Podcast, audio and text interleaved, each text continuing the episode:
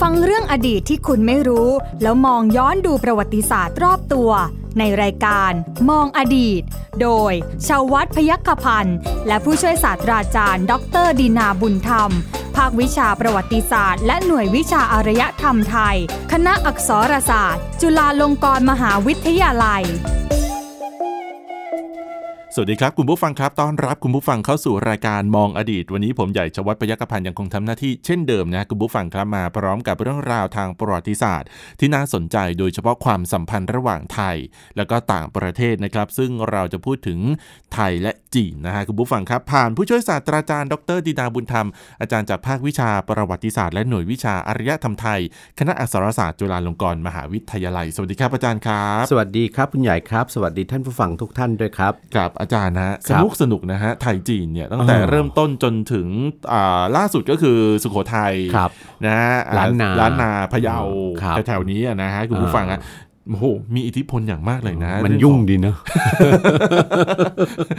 โดยเฉพาะบ้านเมืองไหนที่ไม่ตอบรับ ใช่ น้ำใจของราชวงศ์หยวน บ้านเมืองนั้นสูญสลาย ศูนย์สลาย ยกเว้นบ้านเมืองที่อยู่ทางทะเล อันนี้ร รอ อ ด ด ถูกต้อง ใช่ อัน ห นี้ รือใครใครมีวิสัยทัศน์ ครั เห็ บ นไหมว่าการมองการวิสัยทัศน์ของผู้นำอะ อืม มีผลนะ ใช่ แม้ ฮะ แต่ประวัติศาสตร์ในในยุคโบราณ ค ข รั อง บ ไทยเราเนี่ย ครับ นะครับ อ่า นะฮะอ่ะเมื่ออิทธิพลจีนนะฮะคุณบุ๊ฟังครับ มีอำนาจยิ่งใหญ่ในตอนนั้น แล้วก็จีนเองเขาก็ถือว่าจีนเป็นศูนย์กลางของโลกอยู่เหมือนกันนะฮะ เพราะว่าอำนาจในราชวงศ์แต่ราชวงศ์เขาก็มีความเป็นมาแล้วก็ยิ่งใหญ่อยู่เหมือนกัน โดยเฉพาะล่าสุดก็คือราชวงศ์หยวน หยวน นะฮะ นะครับ ราชวงศ์หยวนเนี่ยนะฮะมีผลต่อแคว้นสุโขทัยแคว้นล้านนา ครับ ทีนี้อาจารย์ครับมาถึงในอีกยุคหนึ่งก็คืออสมัยกรุงศรีอยุธยา ครับ ทีนี้ผมอยากจะทราบเหมือนกันว่า ทางจีนเองเขามีอิทธิพลอะไรกับเรา เรายังต้องส่งเครื่องบรรณาการไปไหม หรือว่าตอนนั้นเราตัดสัมพันธ์แล้ว หรือเขามี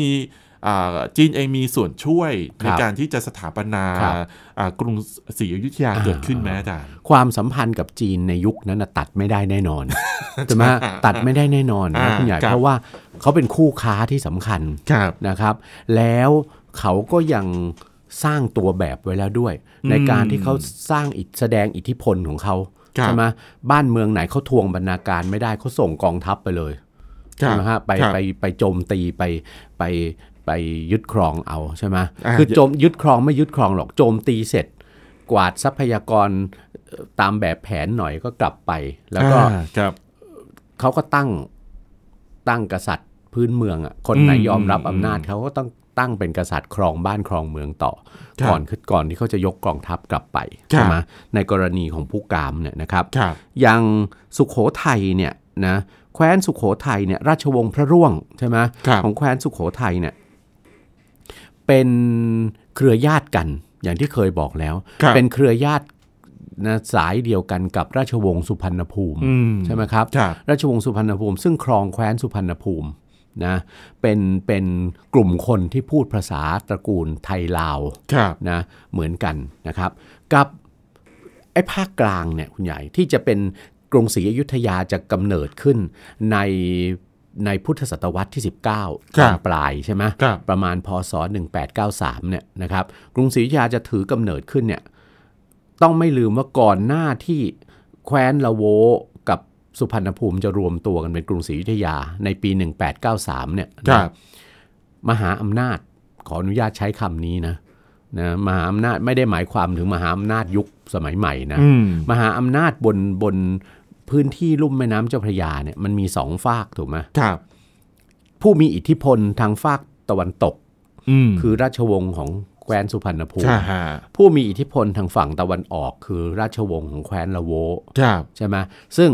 เคยอธิบายไปแล้วว่าต่างกันอยู่ ฝั่งสุพรรณภูมิเนี่ยเขาเป็นเขาเป็นพูดภาษาตระกูลไทยลาว ครับ มีความสันนิษฐานด้วยซ้ำไปว่า ทั้งราชวงศ์สุพรรณภูมิ และราชวงศ์พระร่วงของสุโขทัยเนี่ยเขามีบรรพบุรุษเป็นอะไรข้ามมาจากทางฝั่งโขงทางลาว อืม ตอนเหนือนู่นเนี่ย ครับ นะครับ ในขณะที่ทางฝั่งละโวเนี่ยนะครับ ราชวงศ์สายสมเด็จพระรามาธิบดีอู่ทองเนี่ยนะครับ ท่านเป็นคนครึ่งครึ่งๆระหว่างระหว่างคนระหว่างสายไทยลาวกับสายเขมร ครับ นะครับเพราะเผอิญเมืองละโวเนี่ย ต้องไม่ลืมว่าระหว่างพุทธศตวรรษที่ 16ถึง18เนี่ยจะว่าไปแล้วมันเป็นเมืองเขมรมาก่อนนะ อืม เป็นเมืองที่อยู่ ช่ ใต้อิทธิพลของอาณาจักรกัมพูชา ครับ อาณาจักรเขมรซึ่งมีศูนย์กลางอยู่ในที่ลุ่มทะเลสาบเขมรน่ะ ครับ ใช่ไหมครับนะแผ่อิทธิพลเข้ามาในในเมืองละโวใช่ไหมเพราะฉะนั้นเจ้านายสายละโวเนี่ยพอหลังจากอาณาจักรกัมพูชาเสื่อมไป ครับ ในพุทธศตวรรษที่ 18เนี่ยเจ้านายสายละโวเป็นเป็นเป็นเป็นลูกครึ่งระหว่าง อืม สายไทยลาวกับเขมร ครับ นั้นโดยลูกครึ่งสายไทยลาวเนี่ยก็เพราะว่าเขาผูกญาติทางการสมรสกับฝ่ายสุพรรณภูมิ ครับ นะไอการผูกสัมพันธ์ทางเครือญาติเนี่ยมันเป็นแบบแผนนะ ม เพื่อเพื่อการสร้างพันธมิตร ครับ เพื่อสร้างความอยู่รอดอะคุณใหญ่ ครับ สำหรับบ้านใกล้เรือนเคียงกันใช่ไหมฮะ อ่าฮะ ในในโลกยุคโบราณ ครับ ที่สำคัญที่สุดจีนน่ะจีนตั้งแต่ครั้งราชวงศ์หยวนและยุคต้นราชวงศ์หมิงเนี่ยจีนเองก็มองการไกลนะจีนมองว่าถ้าสนับสนุนให้สองแคว้นเนี่ยซึ่งจริงๆเขาเป็นเครือญาติทางการสมรสกันอยู่แล้วใช่ไหมครับ อ่าครับ สนับสนุนให้สุพรรณภูมิกับละโวเนี่ยเขารวมตัวกันเป็นแคว้นใหญ่ขึ้น ครับ เป็นอาณาจักรอยุธยาได้เนี่ยนะครับ เขาจะกลายเป็นเมืองท่าสำคัญ อยุธยาจะกลายเป็นเมืองท่าสำคัญ เป็นพูดง่ายหรือที่เรียกว่าเป็นฮับอะ อืม นะทางการค้าที่สำคัญ เพราะว่าอยุธยามีชัยภูมิที่ดีที่จะพัฒนาเป็นเมืองท่าการค้าทางทะเล ครับ ต่อไปได้ใช่ไหมครับ แม่น้ำใหญ่เรือเข้าได้จากทะเลถึงถึงบ้านถึงเมืองเลยใช่ไหมครับ อืใช่ อันหนึ่งแล้วก็ที่สำคัญที่สุดแคว้นสุพรรณภูมิเนี่ยมีการติดต่ออยู่กับจีน อยู่แล้ว อยู่ก่อนหน้านั้นแล้ว ครับ นะครับ ติดต่อกันจนกระทั่ง คุณใหญ่เชื่อไหมว่ามีหลักฐานว่าสมัยในในรัชกาลหลักฐานจากจดหมายเหตุจีนเนี่ยนะครับว่าในรัชกาลเอ่อในสมัยสุโขทัยเนี่ยนะครับ สุโขทัยส่งคณะทูตนะนะพร้อมบรรณาการไปถวายจักรพรรดิในราชวงศ์หยวนเนี่ยถึง 14 ครั้ง โอ้ นะครับ ครับ ถึง 14 ครั้งนะตั้งแต่รัชกาลพระยารามราช หรือพ่อขุนรามคำแหงเนี่ยเป็นต้นมานะระหว่างเอ่อพศ 1835นะถึง 1865 ครับ ในระยะเวลาประมาณ 3 ทศวรรษตรงนั้นน่ะสุโขทัยส่งทูตไปจีน 14 ครั้ง อืม ถือว่ามากนะ เยอะนะฮะเยอะเยอะ รัชการส่งไปเนี่ยนะครับ นักวิชาการท่านที่ท่านสำคัญเลย ที่ท่านศึกษาเกี่ยวกับระบบการค้าบรรณาการระหว่างไทยกับจีนเนี่ยนะเอ่อคือเอ่อรองศาสตราจารย์ ดรสืบแสงพรหมบุญนะครับ อดีตท่านเป็นท่านเป็นอาจารย์ประจำภาควิชาประวัติศาสตร์ ของคณะศิลปศาสตร์ มหาวิทยาลัยธรรมศาสตร์ ครับ นะครับท่านเสนอเอาไว้ว่า การที่แคว้นสุขโขทัยเนี่ยส่งทูตไปจีนมากถึงขนาดนั้นนะ14 ครั้งในรอบ 30 ปีเนี่ยคุณใหญ่ ในขณะที่จีนส่งทูตมาสุขโขทัยแค่ 3 ครั้ง อืม นะครับ มันสะท้อนว่ามันไม่ได้มีแต่ในยยะของการอยากจะค้าจะขายอย่างเดียวหรอก อ่า มันมีนัยยะทางการเมืองเนี่ยแฝงอยู่ด้วยนะครับ อาจารย์สืบแสงท่านมองว่าสุขโขทัยเนี่ยน่าจะต้องการทำไมครับ พึ่งบารมีราชสำนักจีนน่ะ อืม เพื่อที่จะคานอำนาจกับแคว้นสุพรรณภูมิ สุพรรณภูมิเองก็มีสถิติของการส่งทูตไปจีนเนี่ยบ่อยครั้งมาก ครับ นะครับพูดง่ายก็คือสุขโขทัยเนี่ยกลัวไงกลัวว่าถ้าสุพรรณภูมิถึงสุพรรณภูมิเป็นญาติกับตัวก็เถอะ อ่า นะถ้าสุพรรณภูมิกับละโวรวมตัวกันได้เมื่อไหร่เนี่ยนะครับ ใครจะรู้เขาอาจจะมีนโยบาย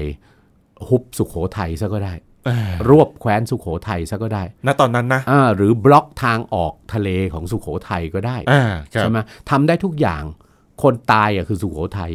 ม คือราชวงศ์พระล่วงของสุโขทัย ครับ เพราะฉะนั้นก็ต้องพึ่งพิงจีนใช่ไหมพึ่งพิงจีนเห็นไหมว่าไอ้ไอ้ไอ้เนี่ยนโยบายการหาอะไรมาถ่วงดุลอำนาจเนี่ย ครับ หาหามหาอำนาจมาถ่วงดุลอำนาจกับบ้านใกล้เรือนเคียงเนี่ยมันมีมาตั้งแต่โลกในประวัติศาสตร์ไทยยุคโบราณแล้วใช่ไหมครับ แต่ในที่สุดเนี่ยก็ปรากฏว่าสุโขทัยก็ทำไม่สำเร็จ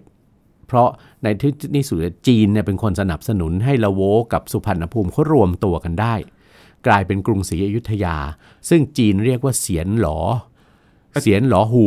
อาจารย์มันเกิดอะไรขึ้นนะทำไมจีนกลับไปสนับสนุนสองสองตระกูลนี้ ทั้งทั้งที่ก่อนหน้าเขาก็สนับสนุนสุโขทัยอยู่แล้ว อ่ะก็เมื่อกี้เมื่อกี้อาจารย์บอกแล้ว เมื่อกี้ อ่า ได้บอกอธิบายแล้วว่า ผลประโยชน์มหาศาลมันรออยู่ไง อืม มันรออยู่ที่ลุ่มแม่น้ำเจ้าพระยาตอนล่างจนถึงปากแม่น้ำเจ้าพระยา ซึ่งตรงนั้นน่ะ เป็นชัยภูมิที่ดีที่สุดที่จะเป็นเมืองท่าสำคัญ นั่นหมายความว่า อ่า จีนเองยอมทิ้งสุโขทัย ก็ไม่ได้ยอมทิ้งสุโขทัย สุโขทัยเองก็ในท้ายที่สุด จีนมองอยู่แล้วไงว่า สุพรรณภูมิกับสุโขทัยเนี่ยเขาตกลงกันได้อยู่แล้วเขาเป็นญาติกัน อืม แล้วในท้ายที่สุดเนี่ยสถานการณ์มันก็เป็นไปอย่างนั้นจริง ๆ ถูกไหม อ่าอ่า พอกรุงศรีอยุธยาเกิดขึ้นเนี่ย ครับ นะครับกรุงศรีอยุธยาเกิดขึ้นเนี่ยกรุงศรีอยุธยาเนี่ยในระยะแรกคุณ ครับ ยายเห็นไหมว่า ช่วงประมาณไม่ถึงร้อยปีแรกเนี่ยราชวงศ์สองราชวงศ์ที่รวมตัวกันเป็นกรุงศรีอยุธยาเนี่ยในระยะแรกเนี่ยยกให้สมเด็จพระรามาธิบดีอู่ทองของฝ่ายละโวใช่ไหมครับ ครับ หรือพระเจ้าอู่ทองเนี่ยเป็นใหญ่ อ่า ในกรุงศรีอยุธยาใช่ไหมครับ ใช่ฮะ สมเด็จพระเจ้าอู่ทองเนี่ยท่านมีพระมเหสีของท่านเนี่ยพระมเหสีของท่านเนี่ยเป็นเจ้านายฝ่ายสุพรรณภูมิ ครับ ใช่ไหมครับ แต่เราจะเห็นว่าทันทีที่สมเด็จพระเจ้าอู่ทองสวรรคตเนี่ยนะสมเด็จพระรามเมศวร ครับ ซึ่งเป็นพระราชโอรสใช่ไหมสืบราชสมบัติต่อมาเนี่ยนะพระรามเมศวรเนี่ยท่านเป็นท่านเป็นเจ้า ซึ่งท่านมีมีเชื้อสายทั้งข้างสุพรรณภูมิทางพระมารดาใช่ไหม ครับ กับฝ่ายละโว ครับ ใช่ไหมครับ แต่ทันทีที่พระรามเมศวรขึ้นครองราชย์เนี่ยนะเอ่อพระเจ้าลุงหรือพระเอ่อพระเดี๋ยวนะพระเจ้าลุงสิ อ่าฮะ ลุงลุงทางฝ่ายแม่อะ ครับ พี่ชายของแม่เนี่ยใช่ไหม ครับ ครับ คือขุนหลวงพระง่ว ครับ ใช่ไหมท่านยกทัพเข้ามาจากสุพรรณภูมิเลย ครับ เข้ามาจากสุพรรณบุรีเลยนะ หลานก็รู้แล้วว่ามาทำไม อืม ในพระราชพงศาวดารนะบอกอยู่แล้วว่า พอเสด็จเข้ามาปุ๊บ พระรามเมศวรก็ถวายบัลลังก์เลย อืม และจะเห็นได้ว่าพระรามเมศวรก็เสด็จกลับไป กลับไปครองเมืองลบบุรี ครับ นะครับ ต่อจนกระทั่งเอ่อสมเด็จขุนหลวงพระง่วนเนี่ยพอได้บัลลังก์ในกรุงศรีอยุธยานะครับ เรารู้จักท่านในพระนาม สมเด็จพระบรมราชาธิราชที่หนึ่ง ครับ ใช่ไหมครับขุนหลวงพระง่วนเนี่ยเอ่อท่านก็ครองราชย์ต่อมาจนกระทั่งสวรรคตนะมีพระราชโอรสซึ่งยังยังอายุยังเล็กอยู่เลย คือพระเจ้าทองลัน ครับ ทองลันหรือทองจันเนี่ยใช่ไหมฮะยังยังเป็นเด็กอยู่เลยนะก็ยกเจ้าทองลันขึ้นใช่ไหมพระรามเมศวรเสด็จกลับเข้ามาจากลบบุรี อืม จับเจ้าทองลันเนี่ยสำเร็จโทษ ครับ แล้วพระรามเมศวรก็ครองราชย์เป็นครั้งที่สอง ครับ ใช่ไหมครับ เราจะเห็นว่าในช่วงช่วงช่วงร้อยปีแรกว่างั้นเถอะของกรุงศรีอยุธยาเนี่ยมันเป็นการอะไรนะ ช่วงชิงความเป็นใหญ่ระหว่างเจ้านายสายละโวกับสายสุพรรณภูมิเนี่ย ครับ นะครับ จนกระทั่งสายสุพรรณภูมิเนี่ยนะมาได้มาได้อำนาจอย่างอย่างเรียกว่าเด็ดขาดเลยเนี่ย อืม นะในสมัยสมเด็จพระนครินทราธิราช ครับ นะครับสมเด็จพระนครินทราธิราชเนี่ยเป็นพ่อของใครต่อมา ของสมเด็จพระบรมราชาธิราชที่สองเจ้าสามพระยา ครับ และเป็นปู่ของใครลูกของเจ้าสามพระยาก็คือ สมเด็จพระบรมไตรโลกนาถ อืม ซึ่งถือว่าจะเรียกว่าเป็นมหาราชองค์หนึ่งก็ได้ ครับ ของอยุธยา ซึ่งในที่สุดเนี่ยสมเด็จพระบรมไตรโลกนาถเนี่ยท่านประสบความสำเร็จในการรวมนะผนวกแคว้นสุโขทัย อืม นะครับเข้ากับกรุงศรีอยุธยา อ่าฮะ นะครับเข้ากับกรุงศรีอยุธยา ครั นะ บ กลายเป็นแผ่นดินเดียวกัน เพราะสมเด็จพระบรมไตรโลกนาถเนี่ยพระมารดาท่านเป็นเจ้าหญิงของราชวงศ์พระล่วง อ่าค ข รั อง บ สุโขทัยคือสายสุพรรณภูมิกับสายสุโขทัยเนี่ยเขามีธรรมเนียมให้ลูกลูกหญิงลูกชายมาแต่งงานกันอยู่แล้ว เพราะฉะนั้นเราไปดูกุญแจสำคัญเนี่ยอยู่ที่สมเด็จพระนครินทราธิราช ค คุณ รับ ใหญ่ ครับ สมเด็จพระนครินทราธิราชเนี่ยมีมีจดหมายเหตุจีนในราชวงศ์หมิง อืม กล่าวไว้เลยว่าเรียกออกเสียงเรียกพระนามท่านว่าเจียวลกกวนอินน่ะ ครับ นะสมเด็จพระนครินทราธิราชเนี่ยว่า สมเด็จพระนครินทราธิราชเนี่ยเสด็จไปเมืองจีนด้วยพระองค์เอง อืม นะครับไปถวายบรรณาการจักรพรรดิจีน ครับ ตั้งแต่ก่อนที่จะจะจะขึ้นครองบัลลังก์ในกรุงศรีอยุธยาเนี่ยนะครับ แน่นอนถ้าลงทุนไปเองขนาดนั้นได้เนี่ยนะ มันจะ นั่ ต้อน ง นั่นคือการไปอย่างมีนัยยะทางการเมืองละไม่ใช่ไม่ใช่ไปเรื่องการค้าอย่างเดียวละ ครับ ไปเรื่องการค้านะครับ ให้ทูตไปเจรจาก็ได้ใช่ไหมนะแต่ไปเนี่ยไปด้วยเรื่องทางไปขอการสนับสนุนของจีน อื ใช่ไหมครับ ไปขอการสนับสนุนของจีนนะให้ให้เอ่อราชวงศ์สุพรรณภูมิอะได้อำนาจในกรุงศรีอยุธยา ครับ แล้วที่สำคัญที่สุดเนี่ยคุณใหญ่ ในสมัยอยุธยาตอนต้นเนี่ยนะครับ เมื่อราชวงศ์สุพรรณภูมิได้อำนาจเนี่ยนะคุณใหญ่เชื่อไหมาว่า ในรัชกาลสมเด็จพระนครินทราธิราชเนี่ยนะครับ มีกองเรือสำคัญ ครับ กองเรือหนึ่งนะครับของจีน คือกองเรือสำรวจสมุทร อ่า สำรวจมหาสมุทรเนี่ย ครับ ซึ่งนำโดยนายพลเรือเจิ้งเหอใช่ไหมครับ อ่าฮะ นะของราชวงศ์หมิงเนี่ยลงมาเยือนกรุงศรีอยุธยา อืม บนเส้นทางที่ที่กองเรือของจีนเป็นร้อยลำเลยเนี่ย อ่าค จะ รับ ไปสำรวจมหาสมุทรต่อสำรวจมหาสมุทรอินเดียต่อเนี่ยนะครับ กองเรือของในายพลเจิ้งเหอเนี่ยนะครับ มาแวะที่กรุงศรีอยุธยา ในรัชกาลสมเด็จพระนครินทราธิราช ครับ คุณใหญ่คิดเอาก็แล้วกันว่า เมืองท่าเมืองนี้มีความสำคัญขนาดไหน โอ้โห ที่กองเรือสำรวจมหาสมุทรเนี่ยจะต้องมาแวะ นั่นสิ นะครับ นะฮะ แล้วก็มันตอบโจทย์ไง ครับ ใช่ไหมมันตอบโจทย์อยู่ไม่ได้หมายถึงรายการตอบโจทย์นะ นะครับเราเราในรายการมองอดีต แต่ว่า อ่า เราต้องยืมชื่อเข้ามาใช้หน่อย อ่า นะครับ มันตอบโจทย์อยู่ว่า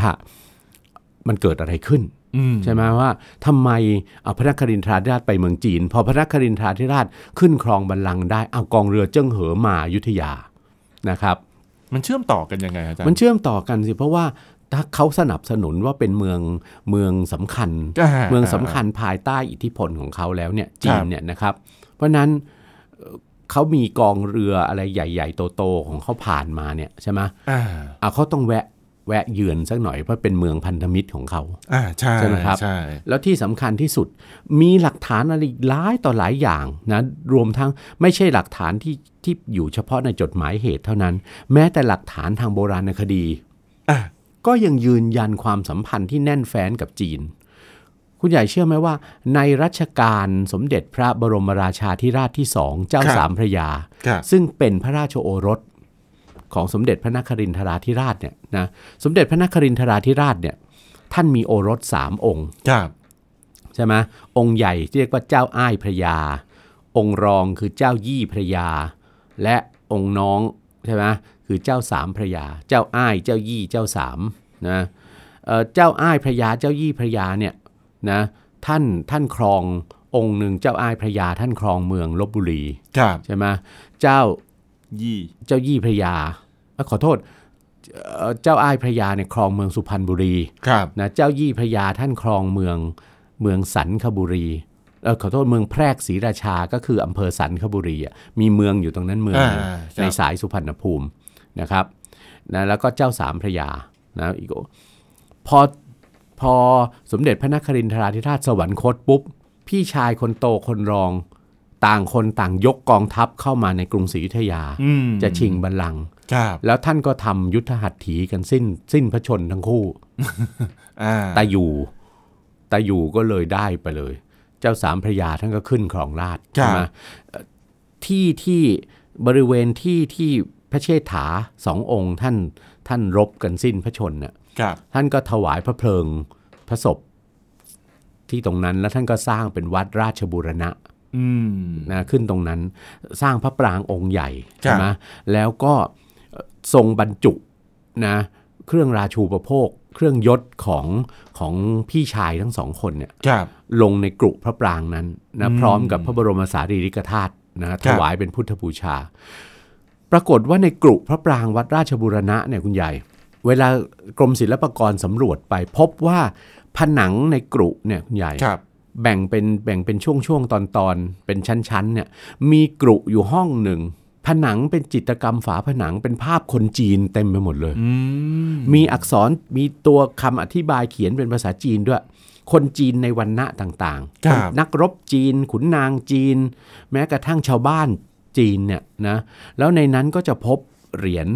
เหรียญเป็นทองคำนะครับ ครับ จำนวนมากเลยนะเหรียญมีอักษรจีน ครับ